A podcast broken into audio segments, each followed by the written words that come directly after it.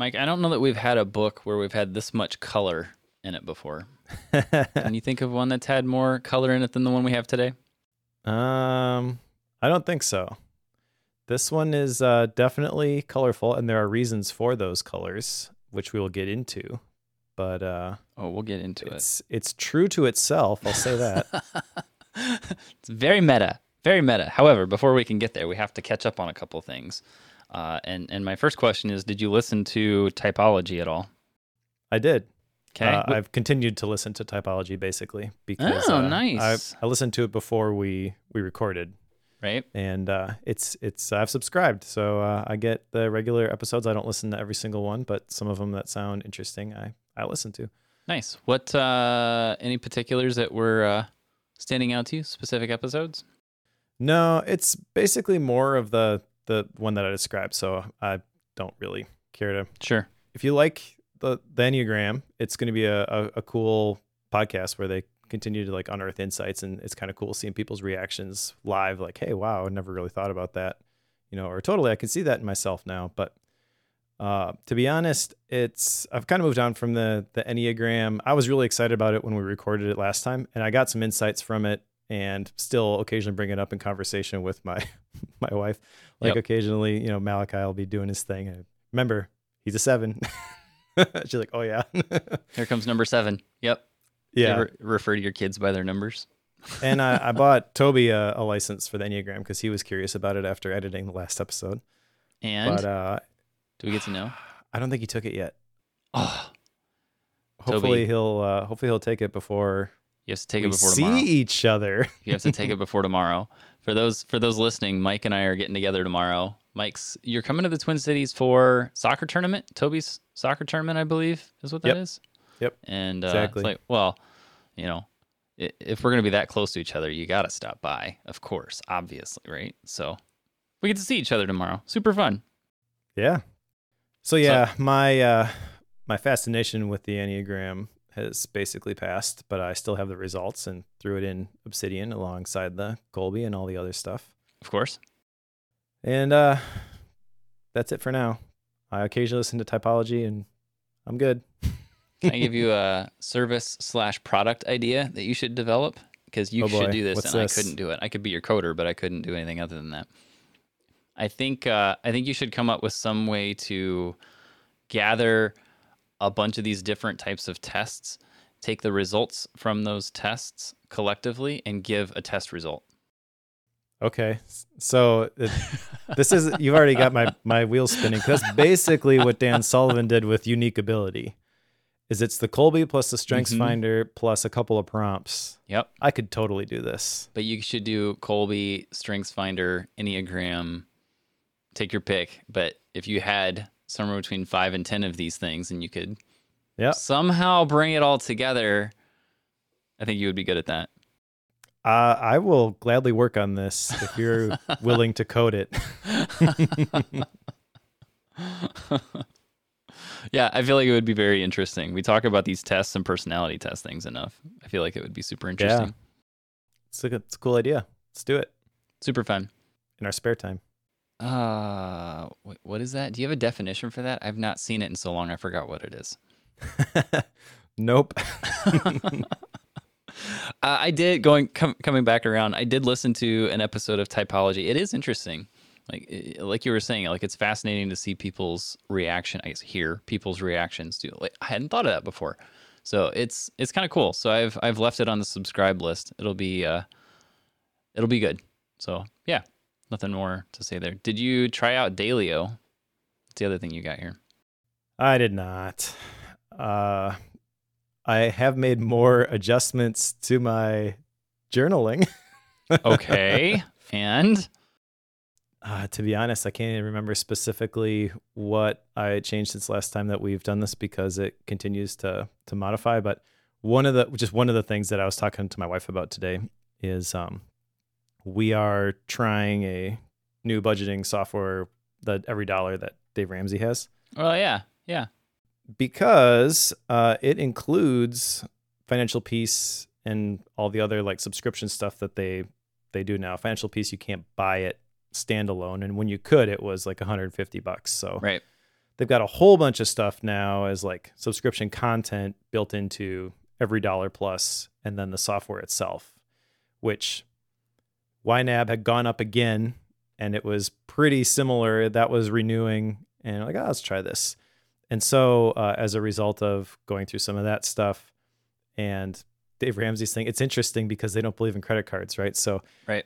to process an online payment, they have the field named debit card. And then below that, they say, we can't really tell if you're using a credit card here. So this is totally the honor system, but follow the follow the plan and use your debit card. uh-huh. Yep. Yeah. So um anyways, like just I, I've heard of that stuff before, but using the software, they have all these little touches, which I think are kind of cool to kind of nudge you in the direction that they're trying to teach you to the way to manage your money. Right. And um, realize that one of the, the the things that I want to start tracking in my journal is basically did I did I succeed in not spending anything today? nice. Nice. Just so I have an opportunity to celebrate that if I did, you know, and bring awareness if I if I actually did have to buy something or whatever. So we uh so we should ignore Blake's comment about going fountain pen shopping together. Probably, but we'll see. All right, fair enough. Uh, the, the outside of all the other follow ups that we've got, I had one other one which you wrote down as focus more on my creativity, uh, kind of leaning into that Type Four uh, that I learned about myself with the Enneagram, and I spent quite a bit of time on this, and I actually have a number of notes I made uh, about this and trying to figure out what that might look like, and that actually led me down a pretty big rabbit trail of just realizing how much time I spend on making things and have spent on making things in the past. Uh, so it it maybe got somewhere. I'm not really sure what to say as a result of that, other than it's generated a lot of insight about my history and the way my brain works. But I haven't really nailed down if that's going to lead to anything action oriented quite yet. But I don't know. I'm still down that process. It still comes up in the notes process I go through occasionally, but that's how that stuff works, right? So super fun. Cool. So we sh- we should jump into today's book because Speaking of creativity, I know, right? This will be fun. I uh, uh, yes. So this book is Mind Map Mastery by Tony Buzan, and uh, I learned a lot about mind maps. I learned that he is the self-proclaimed inventor of mind maps, which I kind of knew prior to picking this book up. I had seen some things on mind maps, watched some YouTube videos of him way back, back in the day now, and uh, where he was talking about how he invented it, and it's always seemed a bit hokey to me. Like, really? I- feel like this has been around a very long time. How can you say that you invented this? And I think I have the answer to that question, uh, but we're not going to answer it quite yet. So, my my big question at this very beginning, well, before I get there, the, the tagline on this is the complete guide to learning and using the most powerful thinking tool in the universe. That tagline by itself will probably tell you Tony's personality uh, in itself, but it, it is a uh, an interesting read. But I'm, I'm curious, Mike. You have been quote unquote mind mapping for quite some time. Were you anxious to read this, scared to read this, skeptical to read this? Before you started reading it, what was your perception on it? oh, that's a good question. Um, because I didn't count up the documents in my MindNode folder in iCloud, but there are hundreds of them going back to 2013. So, and I was mind mapping before MindNode. So, yes, I've been doing this for at least 10 years, probably more like 15. Uh, going into it, I was expecting to learn a few things that I did not already know about mind mapping, but I expected the majority of it would be kind of, yeah, I understand that already. I think I was pleasantly surprised and found more nuggets here than I thought. But that is very different than somebody who is coming to this with the intention of learning how to mind map from scratch today. That person, I don't think I would recommend this book for. Okay, sure. What is what was your perspective going into it it kind of sounds like you have not mind mapped as much as I have, but I'm assuming you were familiar with the concept, so you're not coming into it cold. Correct. Yeah, I I had a a, a period of time when I was working corporate where I where I did some very lightweight mind mapping, as I called it, and I did get into the brain. Remember the software, the brain? I think it's still around. Yeah. Uh, I got into that as a result of that experiment. It did not last long. I think I was into that for maybe a couple months. And I know that I've had maybe a couple periods where I did some mind maps uh, about like online courses, like trying to figure out what all should be in a course. And so th- that's that's really been my only real experience with it firsthand. I have not done mind mapping extensively uh, at any stretch in my life, and I have not really done any form of like study of what it would mean to do that. I, I've merely seen them and thought, "Huh, that's kind of cool." Grabbed a piece of paper and went for it, or grabbed MindNode and and went for it. And I think I did play with XMind at one point. What was, what's the other one that's on Set Setapp? iThoughts, I think, is in there as well.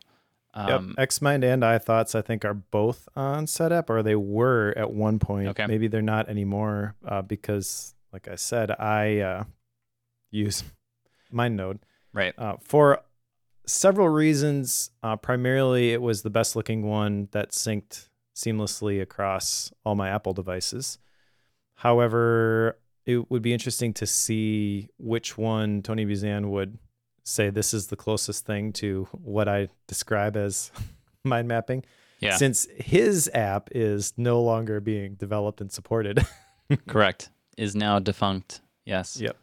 Uh, so I, I guess you know going into it, my my expectation was, and, and what I was hoping to achieve was uh, kind of an understanding of how I could use more around like more visual thinking tools, not just text thinking tools.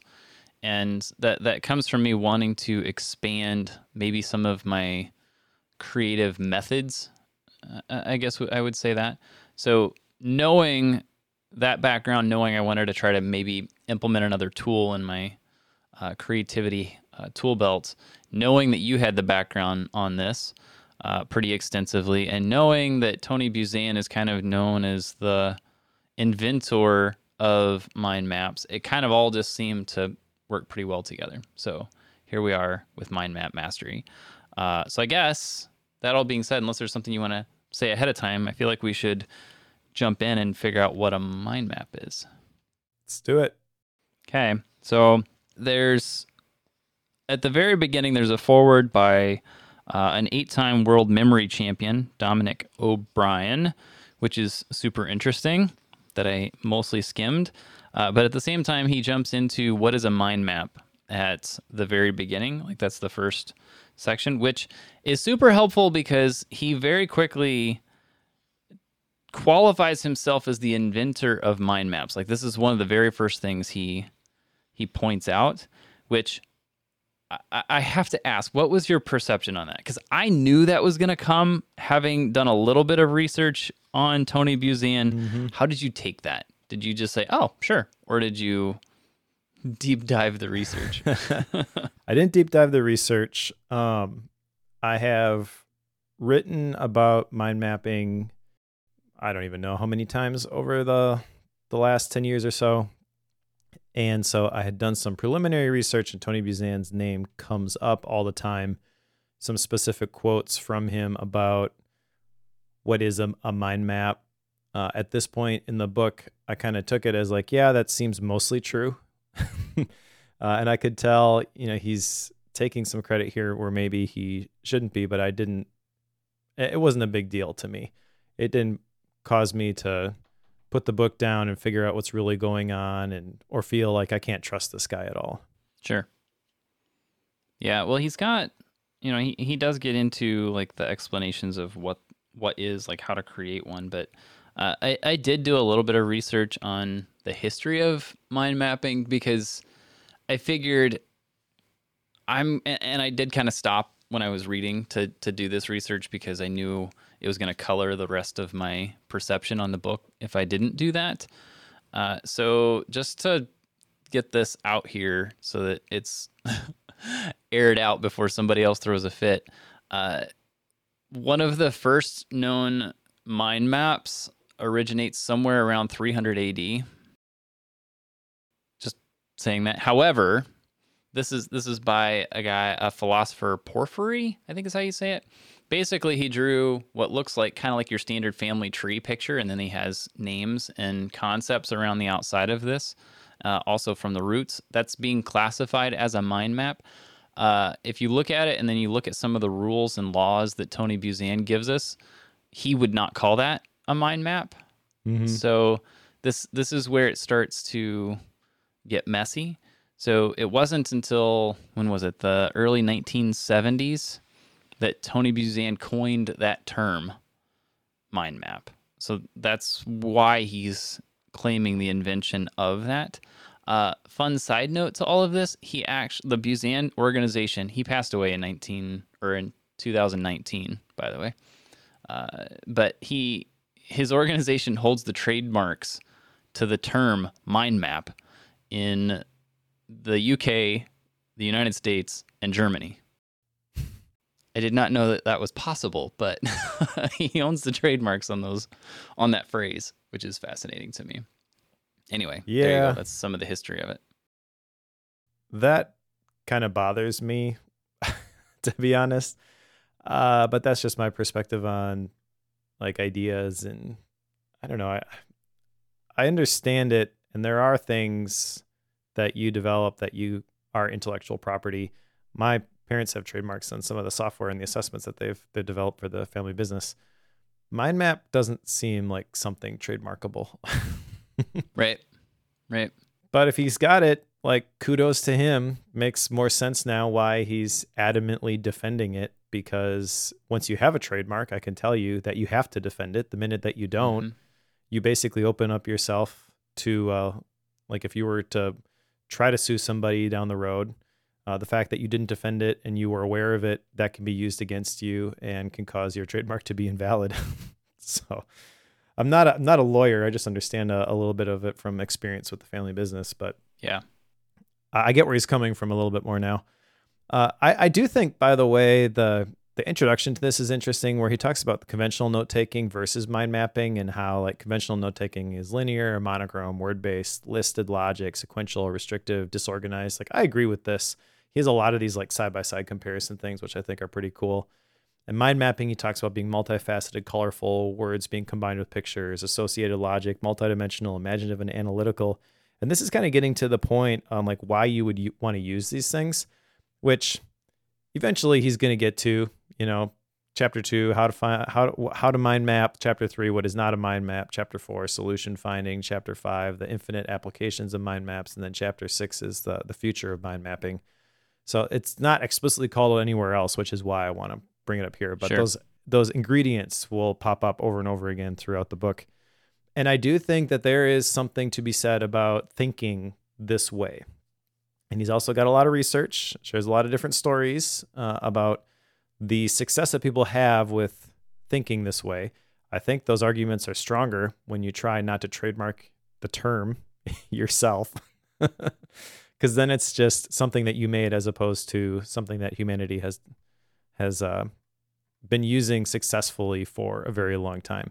Those pictures of like the very earliest mind maps, you're right, those don't fit his definition of a mind map.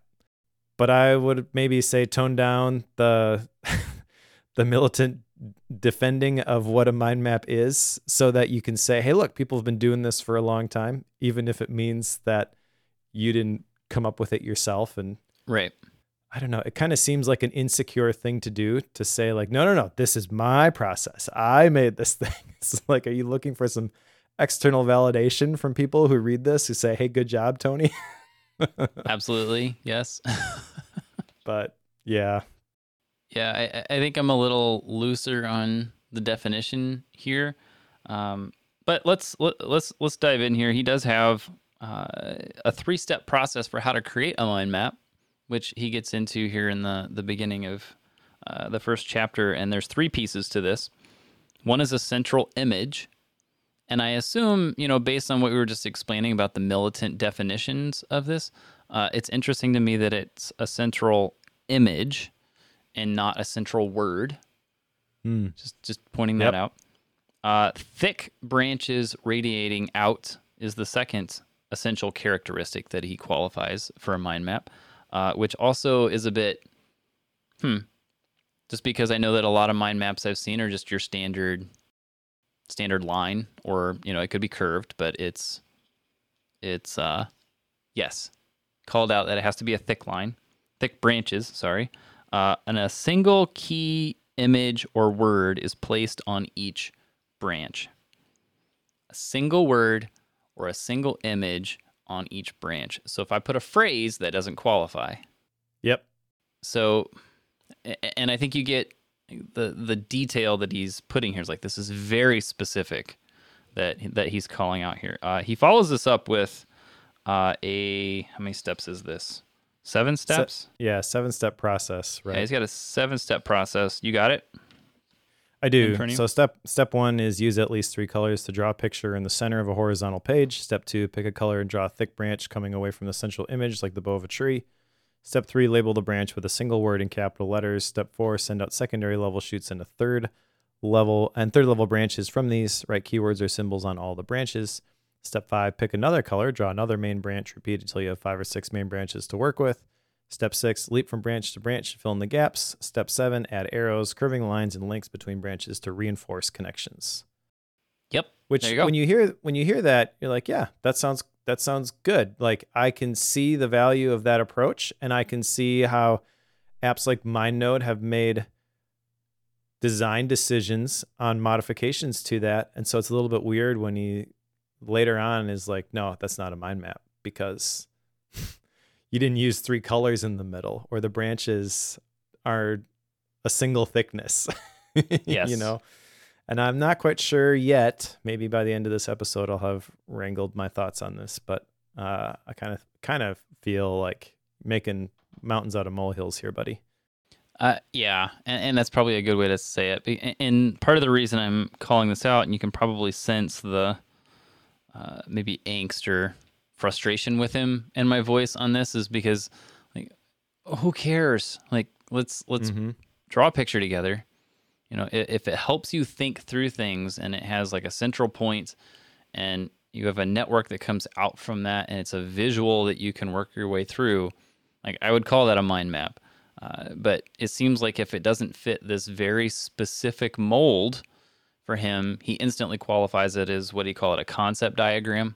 Like Yep. it, it's instantly declassified as a mind map, and that I think that's the the the trouble that I take with it, or the, the fault I find in it, is that like, if you were to open this up and not be so specific and not be so uh, I guess upset almost like he, he's not upset but it, you kind of get that tone from it like no if He's you, a cranky old off- man. You yeah he's totally cranky Yeah. old man totally. But it's like you know back off a little bit and uh, i don't think you would have near as many people I would not be critical of this at all were he to be quite open about that. But because he's so militant on it like no no no no no hold on back up. It's okay. You don't have to have thick branches. Lines will do. It's okay. Get your concept map off my mind map lawn. right totally totally is Yeah. I do think the essential ingredients for the mind maps, uh, there's value here, which is the radiant thinking, the nonlinear organic flow, the color, the images, and the words. And he's got reasoning behind why you need to have these ingredients.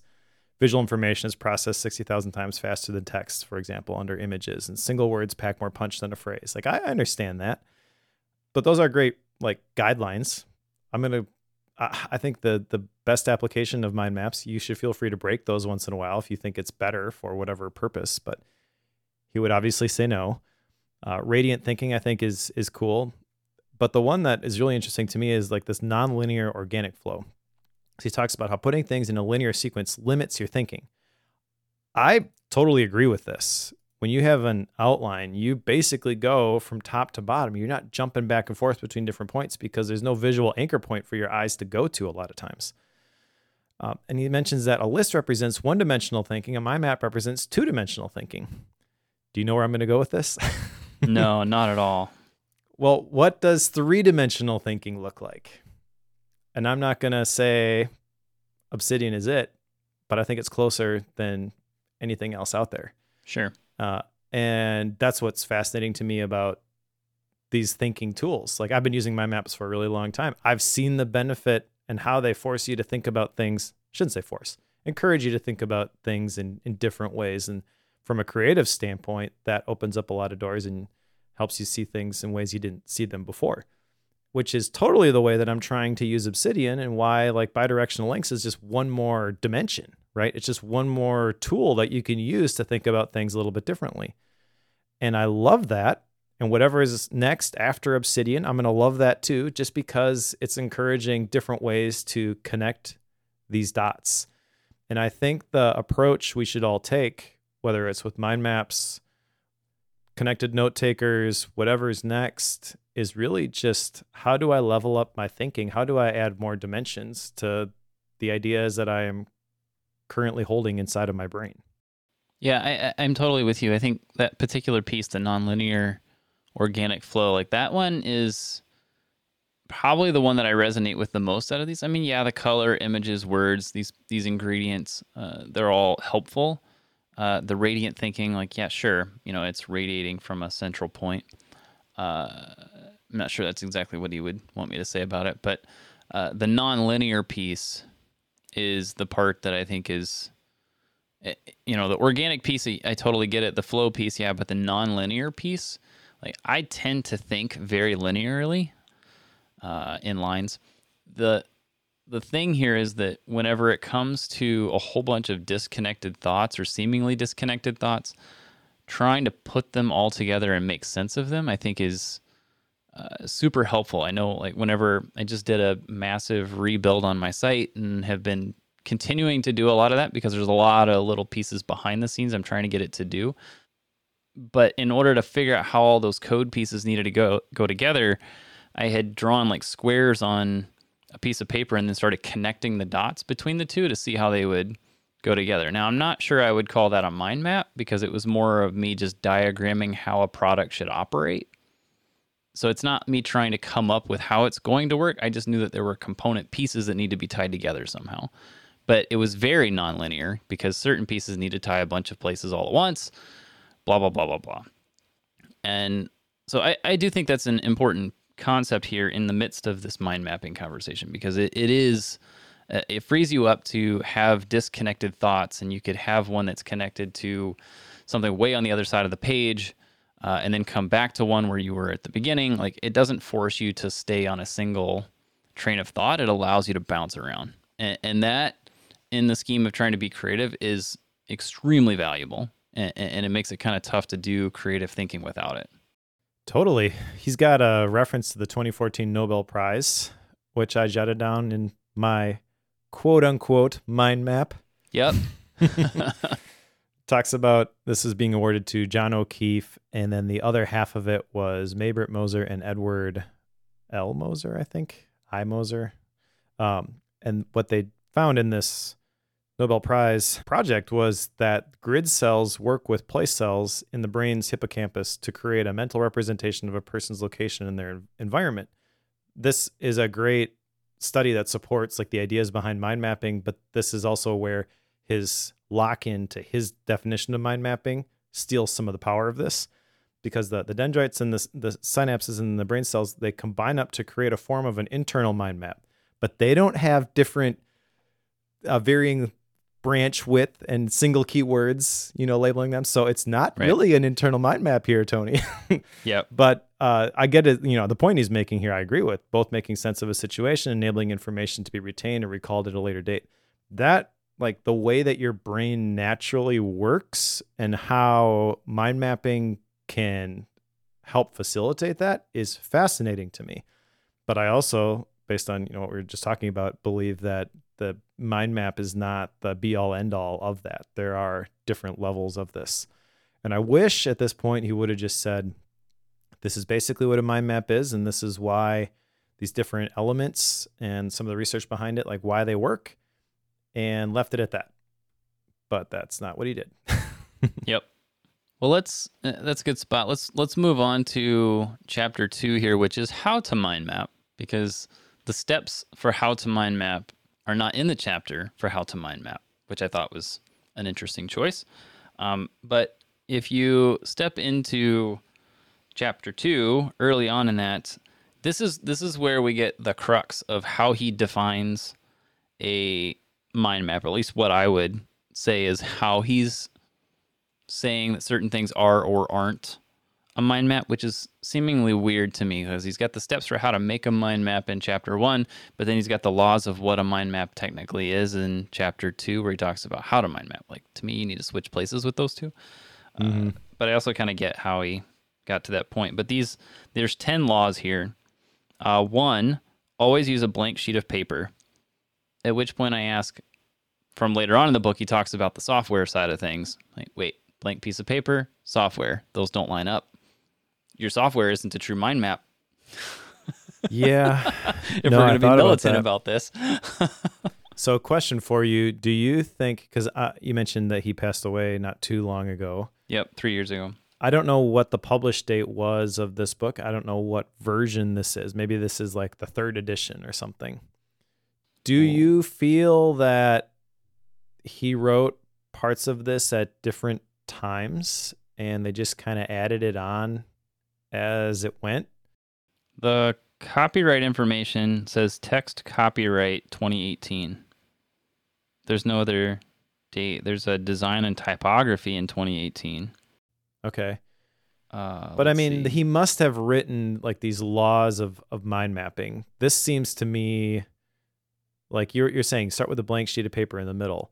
That made sense when computers weren't a thing. Right. So maybe he wrote it then as part of a different project, a different book, a different edition, and they included it in this one when they published it in 2018. And at that point, you have to address digital, just like David Allen and getting things done. Right. He could have he could have just said could take the David Allen approach, and be like, you know, I don't recommend any specific software.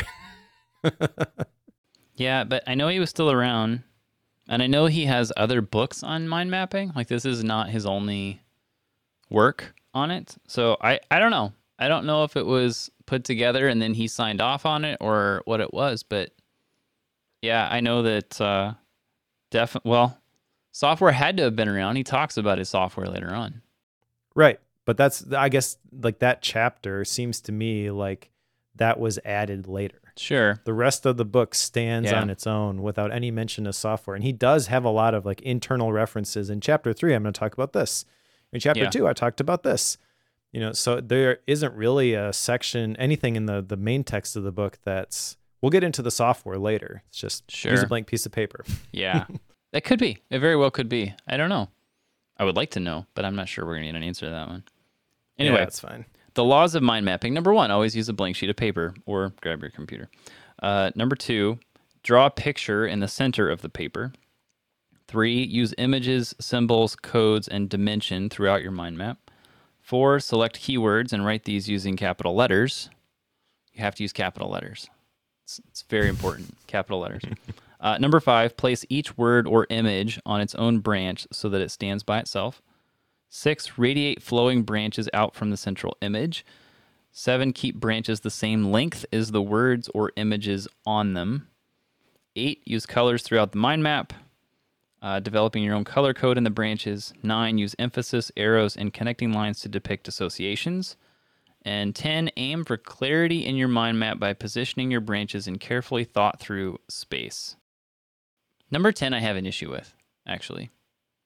And because the conversation we just had about the nonlinear, like the ability to jump around, if I'm going to position my branches and carefully thought through space, that won't happen. because so, that requires me to know it ahead of time. Yeah, this okay. So I, this is where my mind mapping experience. Uh, I, I can understand why he is saying that, because that was my biggest hurdle to mind mapping when I was doing it analog back in the day is the first 10 mind maps you actually make. Yep. If they are have if they have any complexity whatsoever, you quickly are like, "Oh, I messed this up." Yeah. And so, me being a perfectionist, I was just like, well, I'm just not going to mind map because I hate having to erase things or running out of space. Yeah. But if you do it enough and you make enough mistakes, you kind of get a feel for like where things should be. This Right. is very important if you are analog mind mapping. This has zero importance today. Yes. I, I, I totally get that. I know the mind maps that I've done, I've done a, a couple on paper. Most of them I've done digitally. And it, it was a matter of who cares where I put it. I can always move it. So to me, that's important. Like this is one of those few cases where like in my mind the the computer side of it is significantly better than the paper side of it just because it lets me have that free form and lets me be you know less restrictive but if i'm going to do it on paper i could see how that's a pain because you'd have to give yourself and he does talk about white space quite a bit but you have to give yourself a lot of margin in order to have things come in around it because you don't know what's going to come in you, you don't know how much space you need Here's the thing though if you're mind mapping today, yes, go ahead, use analog tools. I guarantee you, you're doing some form of this digitally. And if you're doing this digitally, you make a handful of mind maps and it auto arranges things so that you put them in the right place and you don't have to worry about things overlapping. You will understand what sort of spacing you need when you create a mind map by hand. So, uh, even if you are doing some analog mind mapping, but you're also doing some digital mind mapping, which I think that's the place anybody coming to this today is going to start. Even if you're full Bujo, or whatever, you're going to download a mind map app for your iPad and mess around with it by dragging things around with your finger, because that's a, a great way to interact with these these mind maps. You do that a handful of times, and then you you're in a meeting and you're creating a mind map on a whiteboard. You don't need to know point number ten you, it's one of those things you just kind of catch by seeing it a couple of times and then you're like oh that's what that means. So total I, i'm going to defend defend my statement that this has zero relevance today. This this you don't have to worry about at all. But there are some things that i, I actually like about these these laws of mind mapping like the the arrows to connect things. That's one thing that he, he kind of hammered on and i was like yeah you know what? I should add that to my my mind mapping. But there are other things like the all caps that you mentioned. I'm just like dude no, Yes. no. Because he also says later on here to develop your own style. Well, my own style is going to break some of your laws. Correct. I'm going to be okay with that. Yep. Because like something I do all over the place is no title case, no capital letters. Everything is lowercase. In some places, it's not even spaces; it's dashes. Like maybe that's the developer in me coming out, but I don't do that. It's lowercase, no spaces. Like that's the way I do things everywhere, and it's all done with monospace fonts. Drives people nuts when they look at my computer. That's definitely the developer in you. totally is that part I know is, but it's just the way I do things and have done it on a computer that way for so long. It's like don't make me change that. I'm not. I'm not changing that. Like we're not using capital letters. That's that's for barbarians. One of the things he does talk about in this chapter, by the way, is to develop your own code. And uh, I have definitely done this. Uh, I have my own emoji code that I use in the MyMap files. So Bookworm Club Premium members are familiar with this kind of stuff. I have a uh, light bulb icon, which is like inspiration. Uh, I've got a quote bubble for quotes that I want to remember, keys for key ideas, going back to how to read a book again, understanding the author's arguments. uh, I've got a talking head emoji for like the things that I want to make sure that we discuss in the, the episodes that we record. Got a mind blown emoji for things that just like totally rock my world. Don't use that one very much. When I say don't use it very much, like once out of every 15, 20 books that I read, I'll, I'll add something like that, usually around a statistic that just is uh, shocking to me. Hard to believe. Yeah. Yeah, exactly. Um, so I again, there's like really great stuff in here that's diluted by his rigidity with his laws. I would say to anybody picking this up today, don't throw the baby out with the bathwater. Hate that phrase, but uh, and disregard the positioning of your branches. Uh, try to implement some of the other stuff, but uh, there's there's definitely some some gains to be had here with mind mapping in general. Don't be put off by the cranky old man tone uh, from this book. But I think these these laws are unfortunately called laws. Yep. I wish it was called mind mapping guidelines. Yep. That's Agreed. that's what I wish it was called. I, I don't think I would have quite the reaction to it that I am having were he to do that, because he does have such a tight tight rein on it. Anyway, I, I should probably set that aside. But regardless, Totally the the idea of like building this network or having like your central image, the branches and colors and stuff coming off of it. I mean, it's pretty. If you're willing to loosen up on it, there's a lot of potential here. Obviously, you know that. I don't need to explain that to you. Um, side note: Do you have like a published, um, like a blog post or something, YouTube video that explains your emoji code that you use somewhere? I feel like you've done this, and I just can't recall where it's at. Yeah, I do. Uh, I'll put a link in the show notes about how I take notes on books that I read. Uh, probably needs to be updated. The basic principles of it are definitely still relevant. It's very evergreen. There's a picture of my bookshelf with all the books on it and like why I read physical books. That's part of that too. And I seeing that that picture and how bare my bookshelf looks, I realize I bought a lot of books in the last couple of years. Yeah. But yeah, I'll dig that up. Okay. He has so as as we continue in this chapter of how to mind map, which is I think it's close to the longest. Yeah, it might be the longest section in the book. Uh, it's fairly easy for me to tell because he has the edges of the book colored, so you can see how long each chapter is. And uh, he has this section called "Development of a Mind Mapper," where you have essentially three different stages uh, of mind mapping. Did you read through this and try to pick out where you're at? Obviously, I'm towards the beginning of it, the acceptance stage. Uh, maybe, maybe let me explain these quick, and then you tell me where you're at. But the the first of these is acceptance, which is where you're basically setting aside any artistic skill that you do or do not have, uh, and allowing all your preconceived notions of how this should work go away. Uh, which is interesting that he says that despite the hard lines on what this is uh, and, and allowing yourself to to move forward with it. Uh, the second stage is application. Like once you understand how it works and you've accepted your ability with it, uh, you're starting to apply mind maps and using them in in a lot of different ways. Uh, using them to take notes, uh, make decisions, acquiring skills, et cetera, et cetera. And, the, and then the last stage, the third stage, is called adaptation. He's got them all as A's. It's AAA. Here you go, Mike. Yep. Uh, with time, you'll develop a personal mind mapping style. Basically, you've reached the point at which you are altering it. You've created hundreds of these, and you're adapting the mind map concept uh, to take it to the next level, as he says. Uh, yourself, where would you put yourself here? I'm still accepting my own abilities with this. I, I'm definitely the adaptation phase. And this is why like I feel it's unfortunate that he takes such a hard stance with the the laws in other places because what you just shared in isolation, that is great advice. Even the three A's that he has listed here, you know, he obviously did that to make them easier to remember.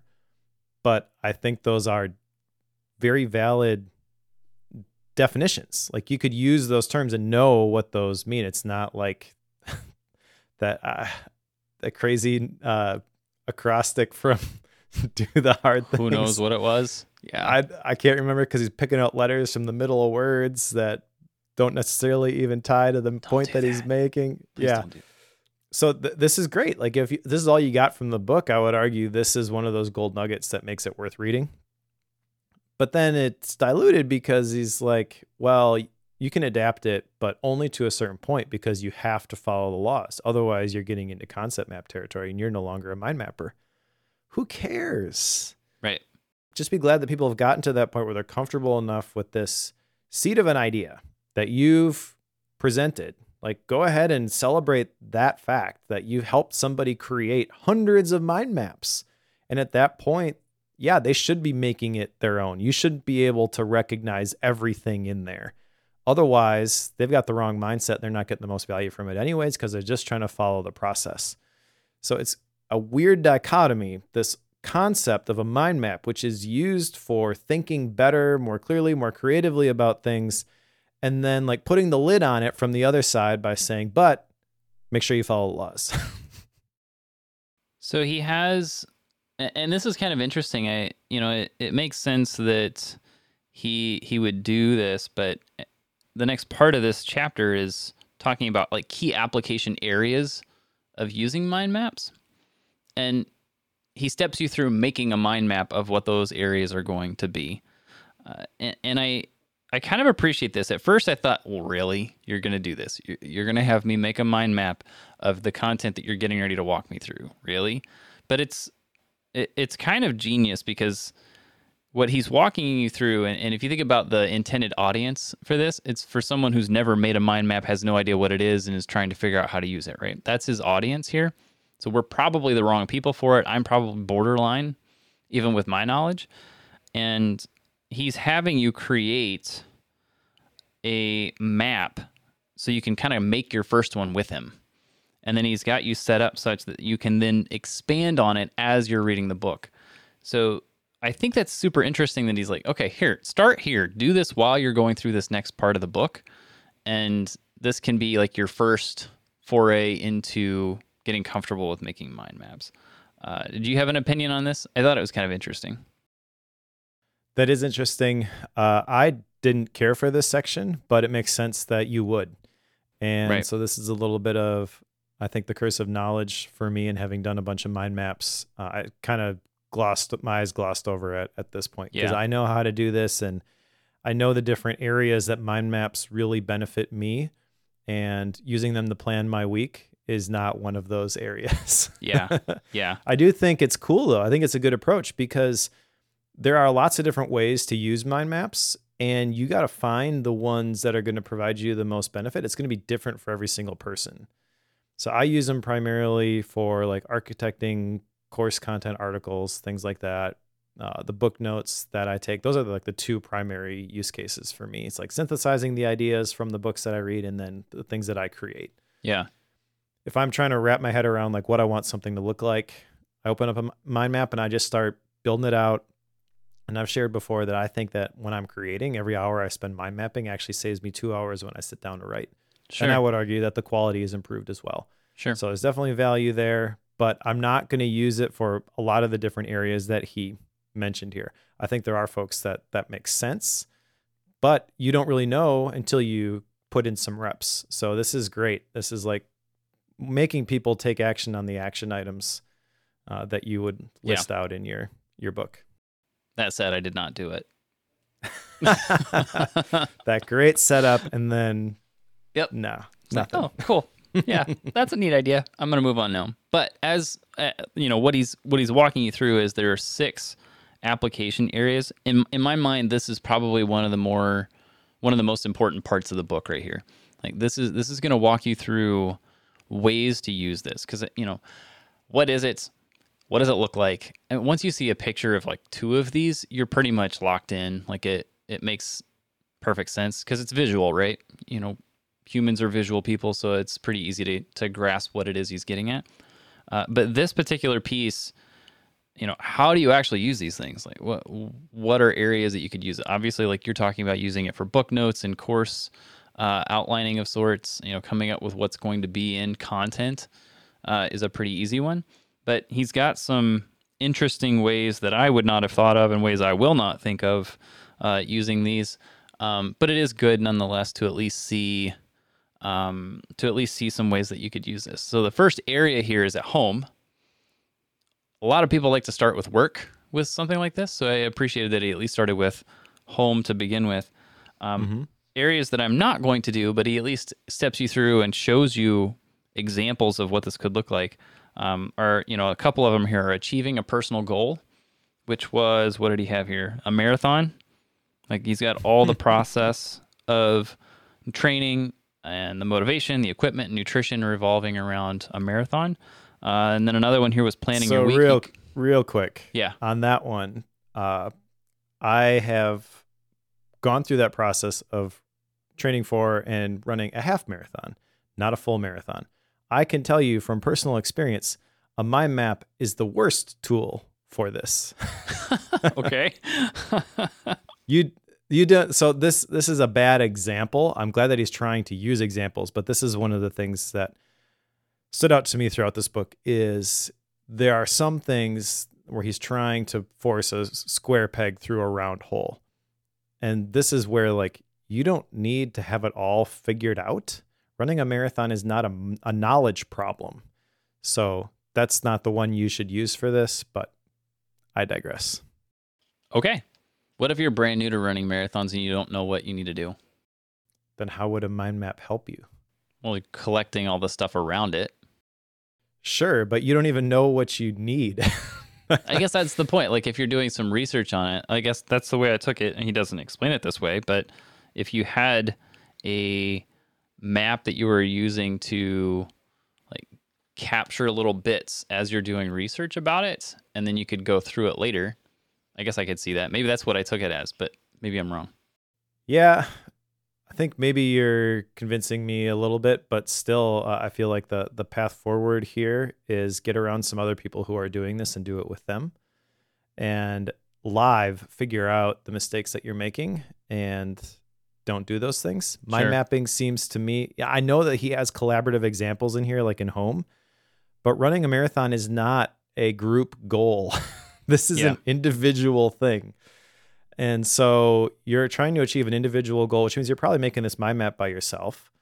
You know, so I don't know. This just that one is is not a great not a great example. And I feel like there are several of those where he's trying he's trying to use examples that don't really fit and he's doing himself a disservice. Sure.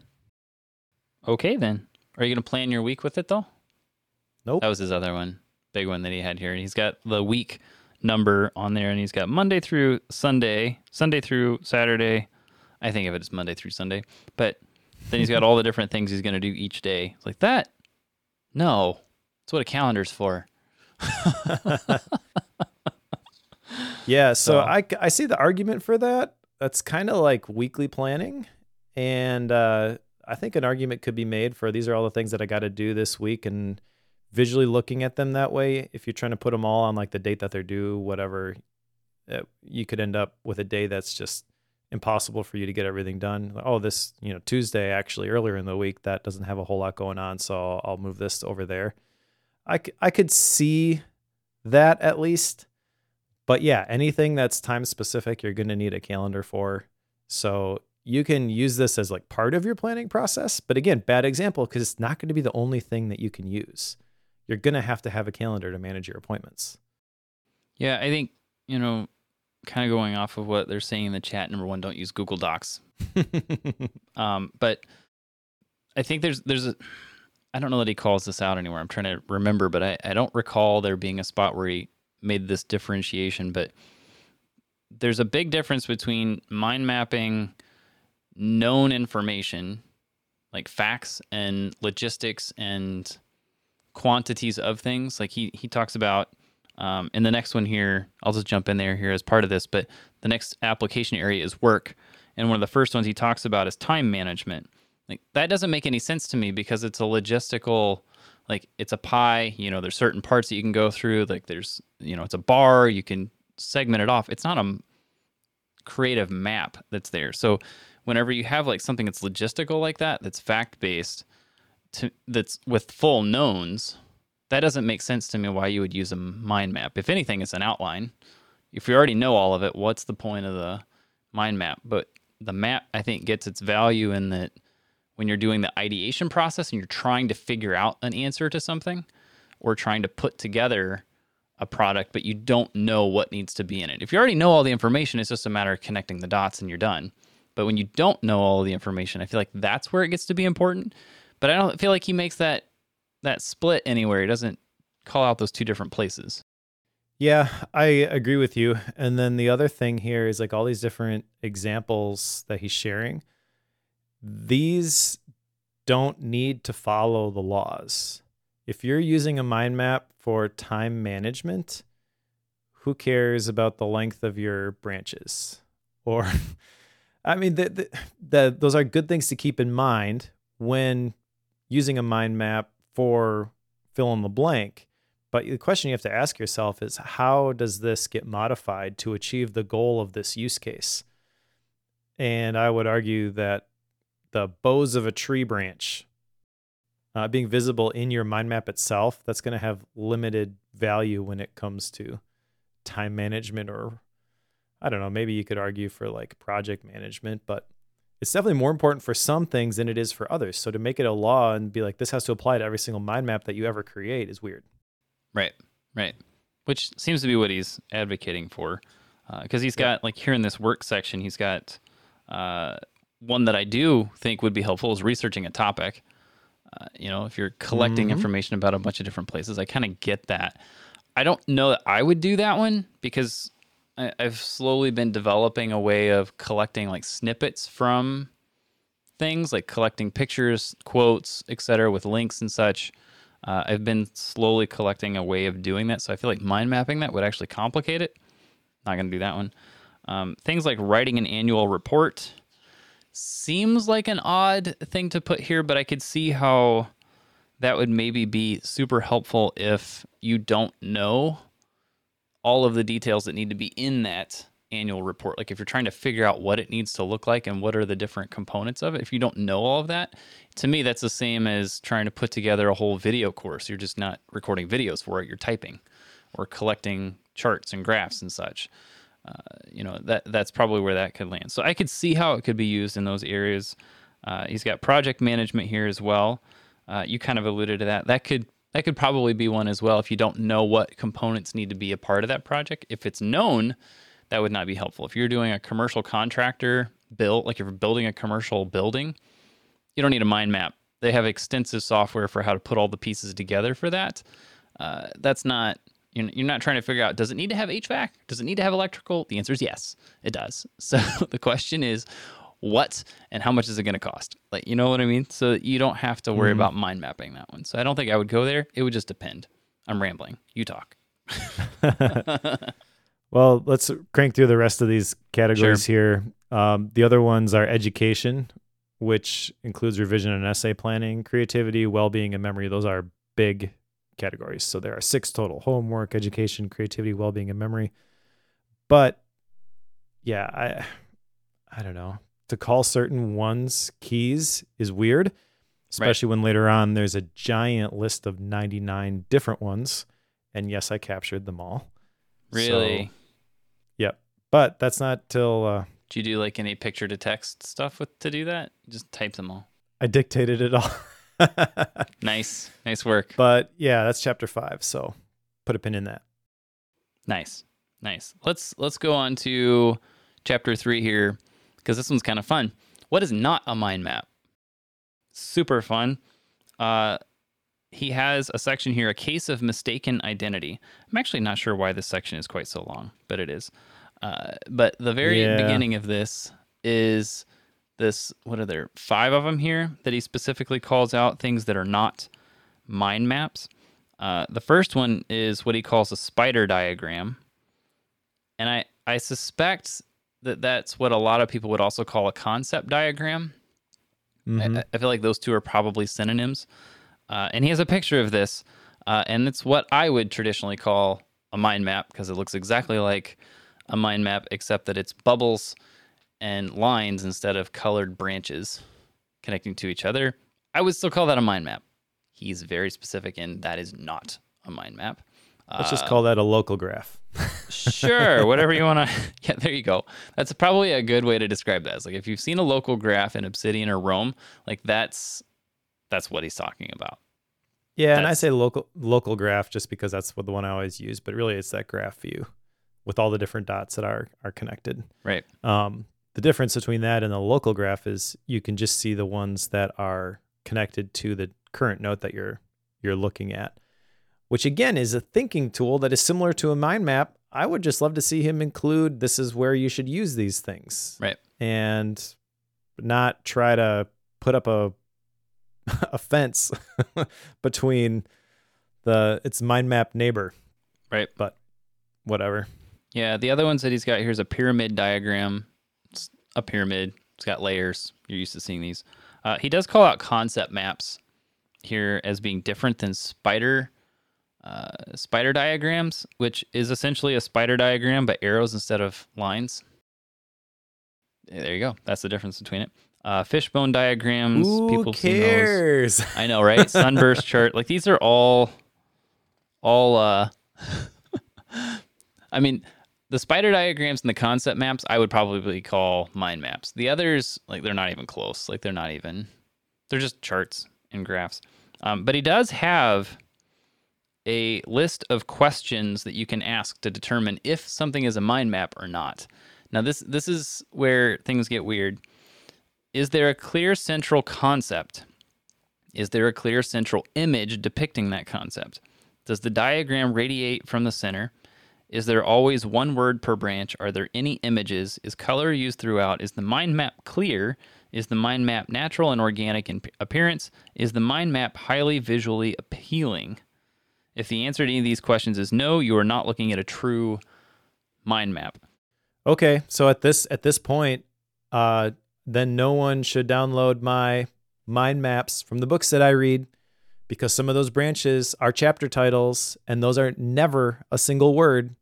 So, okay, you've just alienated me. I guess I'm not going to be part of your community anymore. Right. Why? Everything else, yes, but that one criteria, and he's he's got to meet all of these. That's enough to just like close the door, and that's completely unnecessary. Yep. And if you follow that, even his own software wouldn't qualify. Like if you want to be completely pedantic about it, it, it doesn't qualify. This this chapter by itself, I feel like epitomizes some of his insecurity because why if you are the inventor of a mind map, this chapter is included to show your superiority over everyone else's attempt at trying to think visually. Like you, you know what I mm-hmm. mean? Like this is this is unnecessary. Like, you're trying to qualify something, even though you've said we're supposed to adapt and make it our own. And then you turn around and say, oh, by the way, if you adapt and make it your own outside of these bounds, you're no longer mind mapping. What?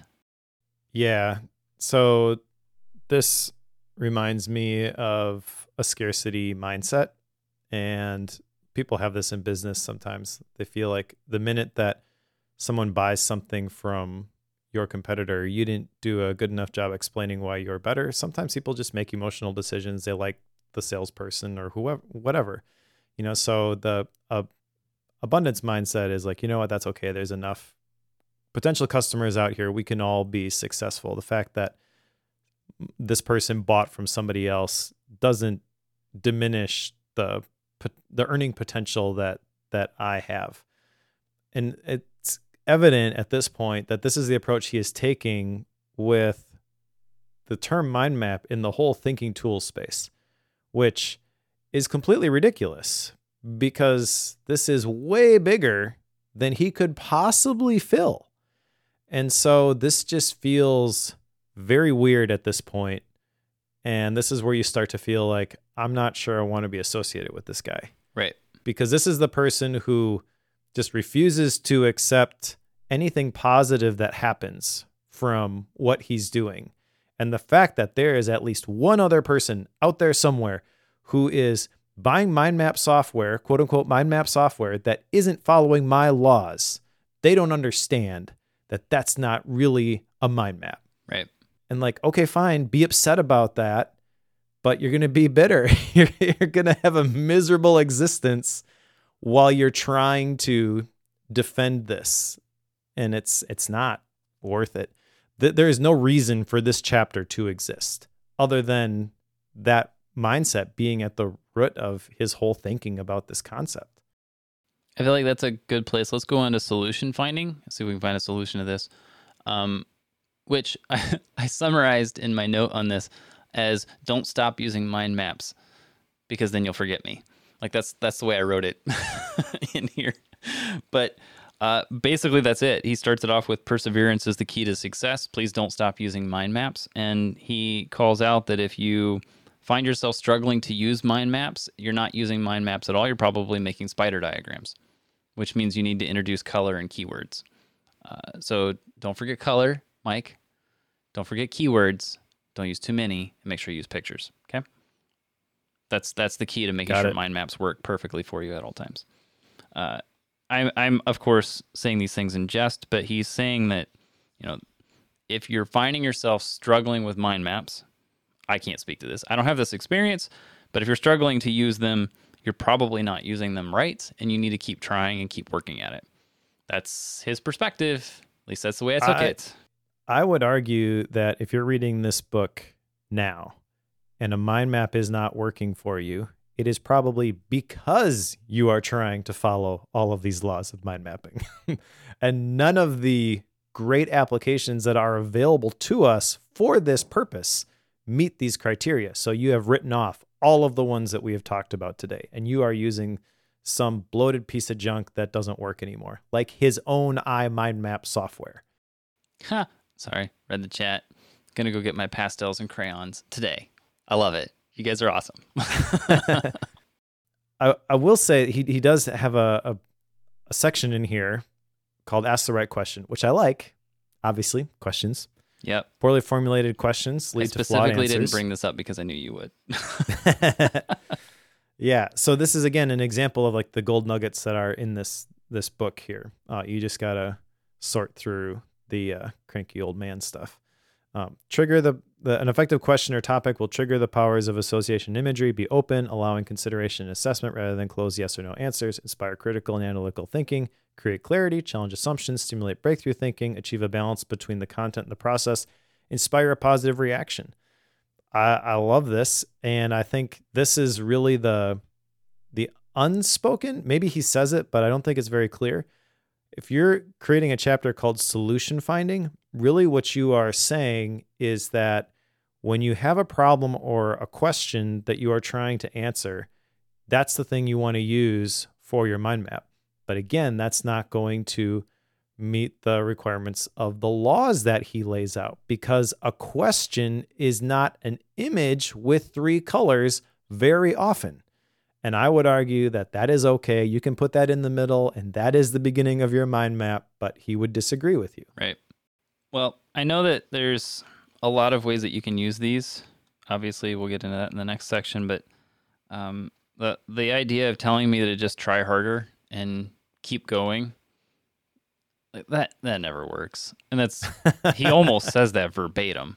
So Yeah, pretty much. just don't I, I don't buy that i think the important part is and the way i, I think of it because i've kind of been dabbling with some beginning mind maps here since reading this um, but I, I i was trying to determine what is it about the process that makes it work and it's more that i, I can stop worrying about what I'm writing down and where it goes, and I can just get it into something, and then I can organize it later, and and I can do that. Now, when you're going through a book, like with your maps, you kind of have a flow, and I'm assuming you have a method. Well, obviously, you have a method for like how those branches are going to break off from each other, but at the same time, like if you're trying to come up with, you know, an online course like we've been talking about, or um, you know, if you're trying to choose a baby name, is one of his examples we'll get into here in a second.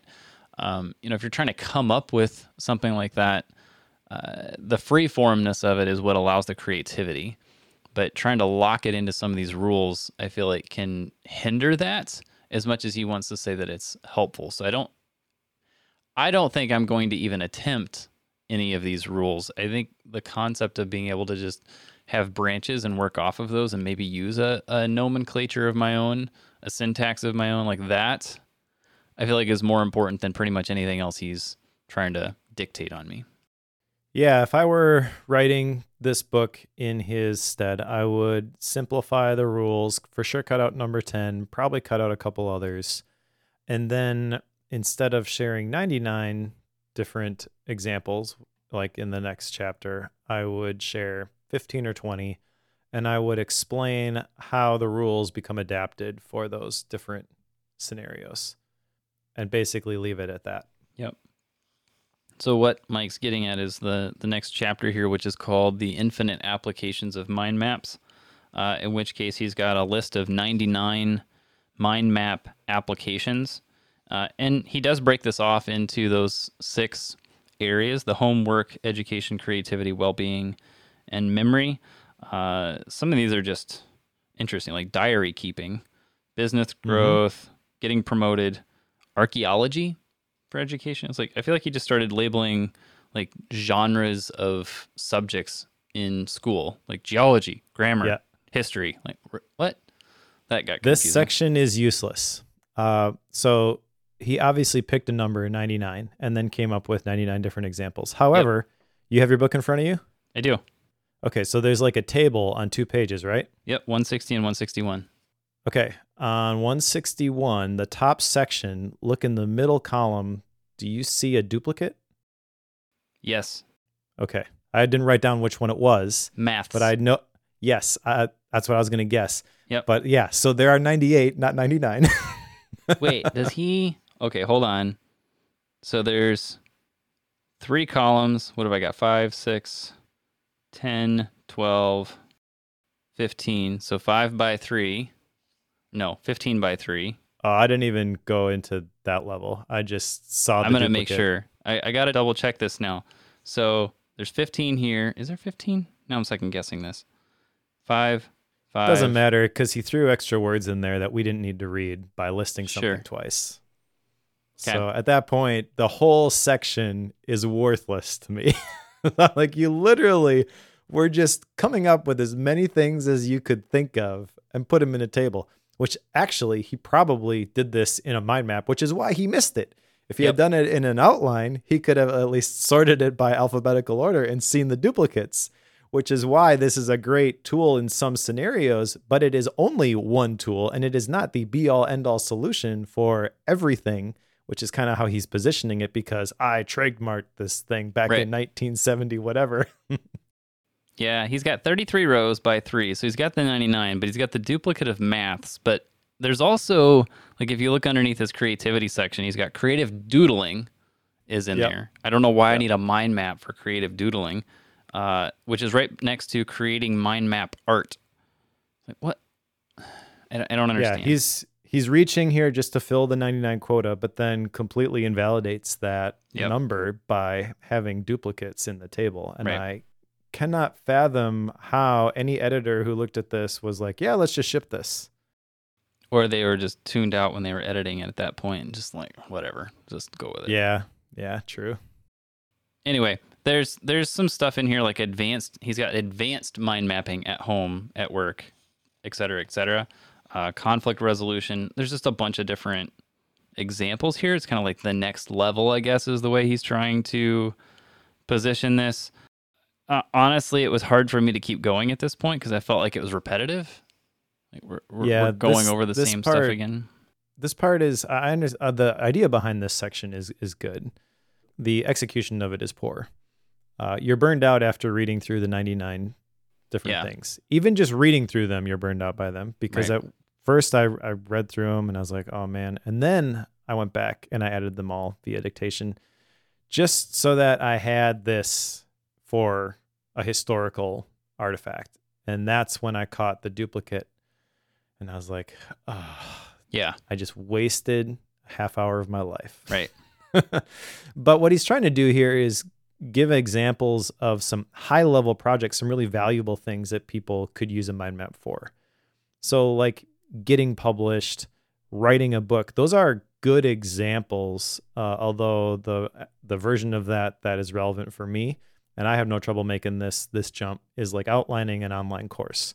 He's not going to talk about that because that's not his world, I don't think. But that's the sort of thing that you should maybe get some people who are using this who you haven't alienated by saying they're not mind mapping really to come contribute this because it makes your argument stronger as opposed to picking some things that really don't resonate with your your readers. But these are the types of projects I was talking about where yeah, go ahead and show me how to apply the laws with these different areas. And other than being extraordinarily complex in some scenarios, like there's nothing of value here. Well, let's let's go into the last one here, the future of mind mapping, which is really him just talking about it going digital and what is the digital form of this. And it's basically a pitch for iMindMap. I shouldn't say that. It, it, it talks about iMindMap a lot, which is the software that he uh, created with uh, what's his name, Chris Griffiths to create the first effective digital mind mapping software, iMindMap. uh, which, as we were talking about before we started recording, you cannot get. It is defunct, and you can't even really get to the document that explains what happened. Mm-hmm. like it's a 404. So let's let's walk through that real quick for people Sure. who weren't live before we hit the record button. Um, if you search for iMindMap, the first result is app.imindmap.com. imindmap.com actually just redirects to Ayoa, which is I think the replacement for this. But app.imindmap.com, which is the result, takes you to the website login.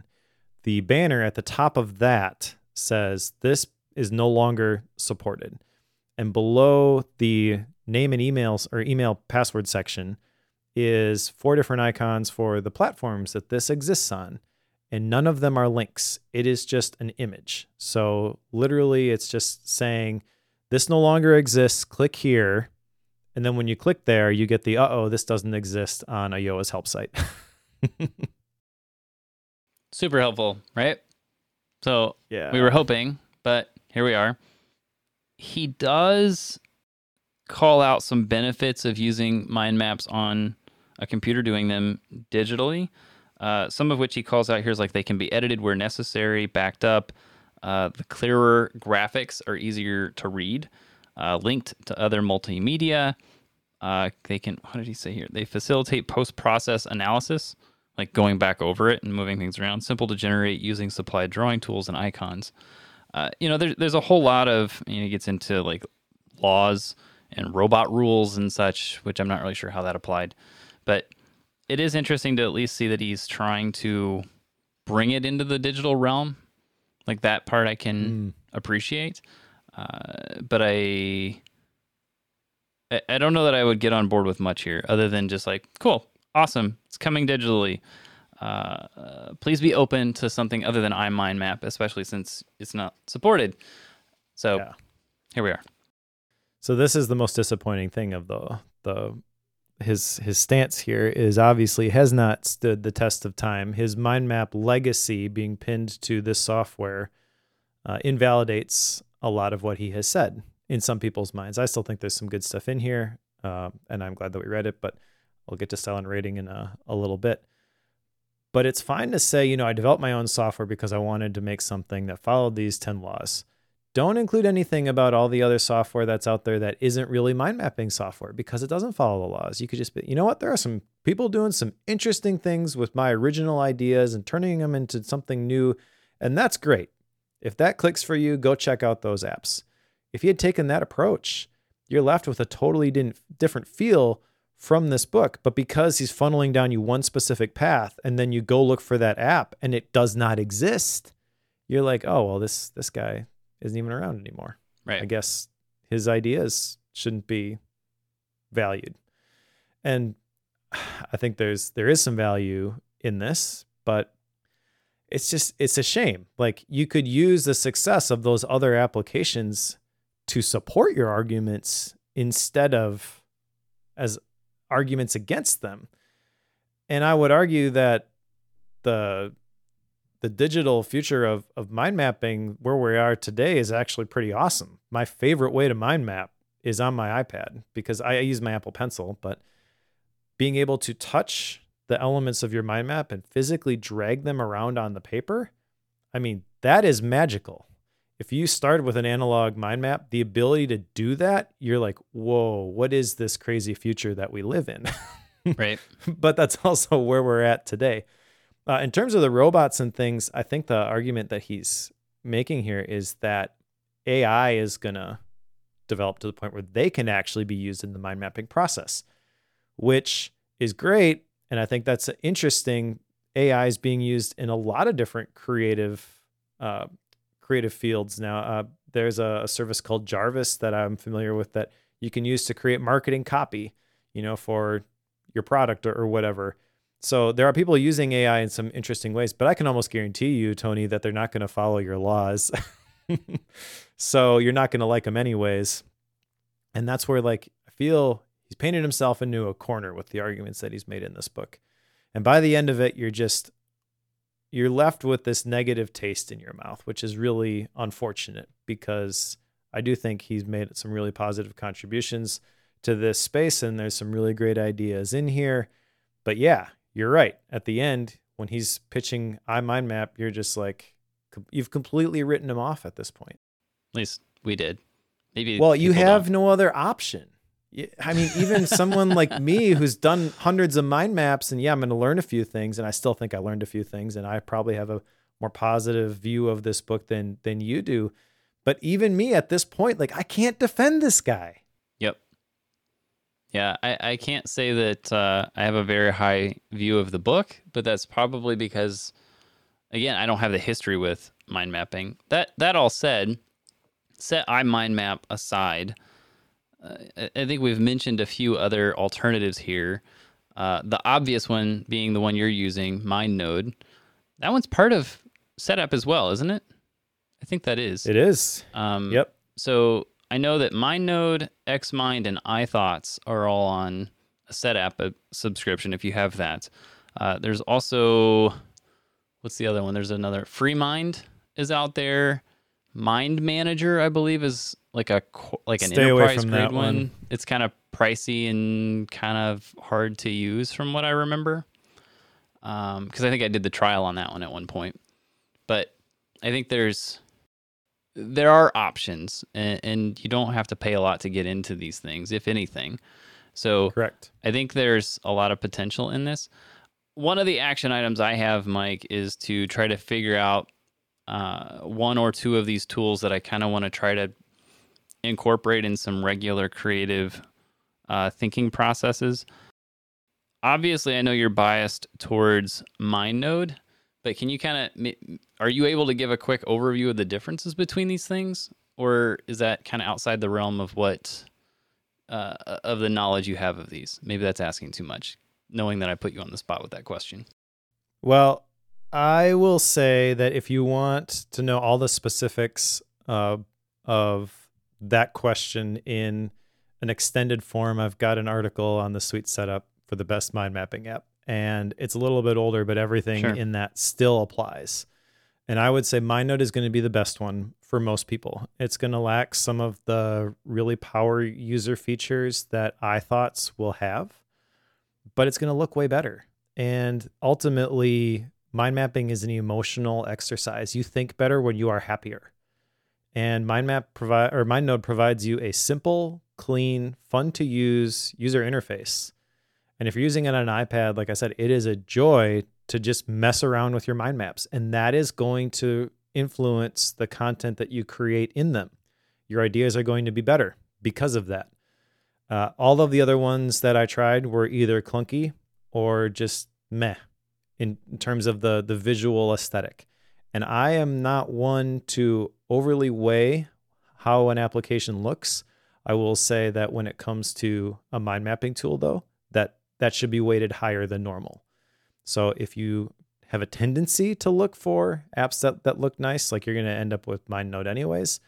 But even if you tend to go for the ones that have the most features and are the most highly functional, plain text, yada, yada, yada, I would still recommend you start with MindNode because Sure. just by the nature of mind maps, you will get a better output when you use something that you enjoy for this exercise. sure i already have MindNode so it's an easy one to jump into i don't know i'll give it a shot that said action items mike unless you want to talk about the book more now let's go to action items. so I, I wrote down two. One I may have just crossed off. Um, I- I have two different ideas. I'm not going to share what those are. Um, that I'm going to build a couple mind maps on, just to see how it goes. Uh, try to you know using my latest interest in it and using some of what I've learned in this book here today. Uh, I, I want to give it a shot, see how it goes, see if it can become a part of my process because I know there's a lot of value in some of the connections that you can make doing that. Um, the other one I wrote down was just kind of exploring what apps to use for that. Uh, that said, that's probably not going to happen. Uh, we're just going to stick with the one I know and I have, and it makes it simple. That's what I got. So I'm going to do the one. How about you? Uh, I have no action items. I'm going to continue to use MindNode though, and continue to make mind maps. Cool. I will say, uh, real, real quickly on the like the the tools that are available and also what you shared at the beginning, you tending to be an outline person. One of the things that is nice about MindNode is that you actually get both. They Yep. have an outline view, which gives you everything in a line, but it's also color coded along with the branches in MindNode in the uh, the mind map itself. So if you know you can see the things in the the outline, and they've got a orange bar next to them if they're part of the orange branch. Right. So I think that's kind of cool. And then the other thing that's great about MindNode is that you can export it a bunch of different ways. And what I do when I'm done with the, the book notes that I take is I export it as a PDF and embed that in the book notes page inside of Obsidian. I also export it all as Markdown and then copy paste that Markdown. So I have the visual of the mind map and also the searchable text inside of Obsidian. Then I'll go through that and I'll find things that I want to turn into their own own notes. Um, but that's one thing to consider, I think, is like what are the ways that this can be useful to me once I'm done with the mind map? Because the mind map itself is not the be all end all. If you're, especially if you're using it for creativity, you're going to want to be able to use those things again in the thing that you are creating, not just reference it visually. Does it export to Mermaid by chance? I doubt it, but I got it open right now. So let me take a look. if you don't know what I'm talking about, Mermaid is kind of a, a text to diagram uh, syntax, I guess, which is is it built into Obsidian now, or is it a plugin? yes, it is built in. It is. Um, you can export to a legacy MindNode format. You can export to PDF. Uh, Bookworm Club Premium members, when I export those notes, I export both of those. So they have the PDF, the high res visual, and the MindNode file if they want to take what I did in MindNode and then use it in a mind map application of their own. Uh, then there's FreeMind you can export to OPML, which basically covers just about every other mind map Right. uh, app out there. OPML for standard outliners, image, markdown, text, and tasks. So the action items from your mind maps, you can actually import those. I was doing that for a while into OmniFocus when I was using it. Sure. Um, you can so it just grabs the the tasks from your mind map and puts them into your task manager of choice. Alrighty then. They need to implement Mermaid. That'd be sweet because then you can just export it and drop it in, and it would be native. Anyway, side note. Okay. uh, I guess that said, let's get to style and rating. We have talked a lot about the style uh, throughout this episode, but uh, Tony Buzan's full of himself, really likes himself, thinks he's really great, thinks he's done a great thing in inventing the mind map so we can all have better creativity in our lives. Uh, but it's way over the top. You know, he's very uh, self conscious, wants to uh, be the guy who has all the answers, it seems. And uh, it's very off putting. I, I feel like it's hard to get past that in a lot of areas. If I set that aside, which is kind of difficult to do, there there are a lot of uh, you know tidbits and ideas and, and processes that he calls out here that are helpful. You know, as someone who's not big in the world of mind maps and is trying to get my head around it a little bit more, uh, you know, I'm, I'm glad I've gone through it, but it was a bit of a slog to to do that. But there are a lot of little tidbits that you can pull out of this, which is always the important part, right? Uh, for as many books as we go through, you get one or two really cool, uh, you know, little nuggets from it, and it was worth worth the time, most of the time. And uh, and, this is no different. Like there there are some pieces that I've pulled out here. Obviously, it's uh, at least motivated me to do something about mind mapping and, and kind of encourage that creative mind of mine as I've learned I have and try to develop that a little bit more. So we'll see if mind maps become a thing that I do regularly. As far as a rating goes, oh boy. I know that I'm not going to tell going you first on this one. I, I, I don't I don't think I'm going to tell you to read this in any way, shape, or form. I think I would just say, you know, go look at a bunch of other people's mind maps, do searches like image searches for mind maps, and then grab some software and go for it. Like I feel like that's going to get you 99% of the direction you need to go. So the book's not something I'm going to tell you to go pick up, even though we get affiliate money from that. Don't buy this one. So just going to say that up front. As far as rating, but let's go 3.0. I'm going to put it at a 3.0. Uh, I really don't care for the way he comes at this. I don't care for his rigidity that he puts into this. Uh, I love the concept of mind mapping and the visual side of it, but the book itself, I d- uh, it's not it's not an encouraging book. I find it, it, it's more of a exclusionary book as opposed to get involved with this. So like the book itself and the concepts that are in it, like some of it's really good, but I struggle with it. there you go. Your turn. All right. That's fair. Well, I'm going to throw another monkey wrench in here because I have read several books on mind mapping. Okay. Uh, I can tell you, having just gone through this one, this is the best one. okay. That's not encouraging to me, Mike. Maybe that means I need to write a book about mind maps. Please do. because I've made hundreds of them and I honestly wish I would have read this before I had started mind mapping instead of the books that I had read.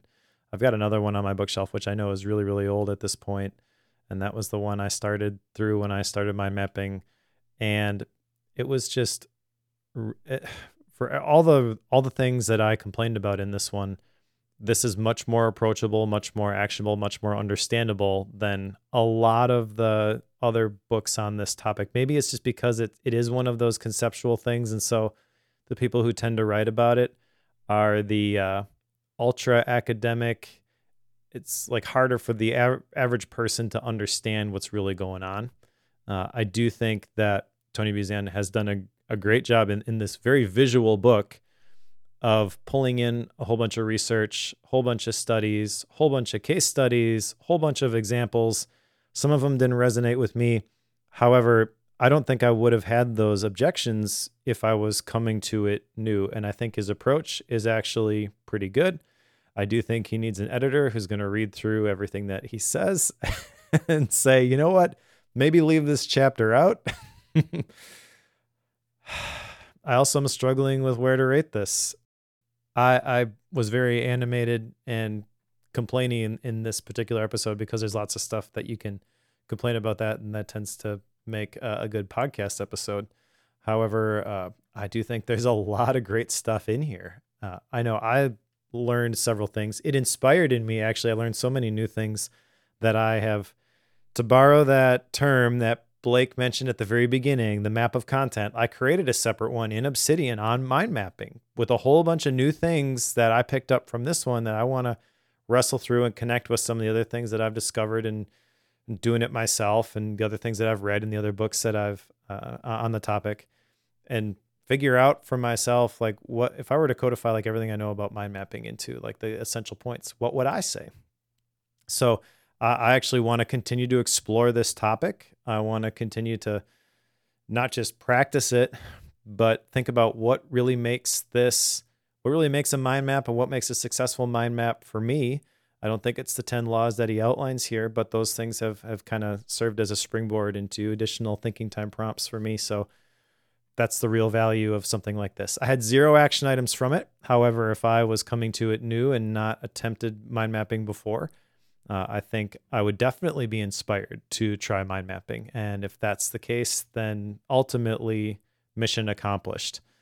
Um, I'm going to re- recommend it until I find something better. And I am going to optimistically rate the valuable pieces of this uh, and say this is a 4.0 book. Uh, it's easy to attach to the things that you don't like um, when reading. I have done that a lot in the past. And uh, especially when you are trying to reinforce a belief that you currently have or defend an idea that you currently have, it's easy to do that. Um, I would encourage people who are going to pick this up. Number one, know what you're getting into. Uh, number two, know the tone that he's going to use through this and, and try to see through that. Um, and then number three, be willing to say, you know what, maybe he's right. Maybe I don't like this guy at all. Maybe I think he's a jerk, but maybe he's right about certain things. And decide for yourself. You got to take the how to read a book approach with this. You know, you got to understand the key arguments the author is making and you got to decide for yourself whether you agree or disagree with them. But I think if you take that approach, there's a lot of good stuff to be had here. Uh, if you and I'll just caveat this uh, this last thing here. If you have an easy time doing that, this is probably a 4.0 book. If you have a hard time doing that, this is probably a 3 or a 3.5 book. So it's really hard for me to rate that, but I think just based on the merits of the ideas and the the benefit that this could have to someone who is not currently practicing mind mapping, that overcomes some of some of that negative stuff. Totally valid. Still don't like it. That's fine. okay, I will gladly put this one on the shelf. What's next, Mike? Next is I Didn't Do the Thing Today by Madeleine Dore, and this is all about productivity shaming. And uh, I think this is an interesting topic. Uh, this is the book that I've heard recommended about this. I've heard it recommended multiple times.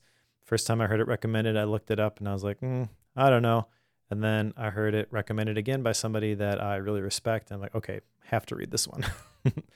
and uh, I think this is going to be uh, an interesting topic for a bookworm episode where we tend to talk about productivity a lot. I feel like this is maybe going to open up conversation about some aspects of this that we don't normally hit on. Okay. I've not started it, so I don't know where that goes. So hope you're not leading me down a weird path. I don't think I am, but we'll see. I don't know. I do it to you all the time, so it's probably okay. uh, I wrote down two for after that because I'm not sure which one to pick, and I need your help. Okay. Uh, the the first of which, it's been a while since we've covered this topic, but the great mental models. There is a volume two and a volume three on this.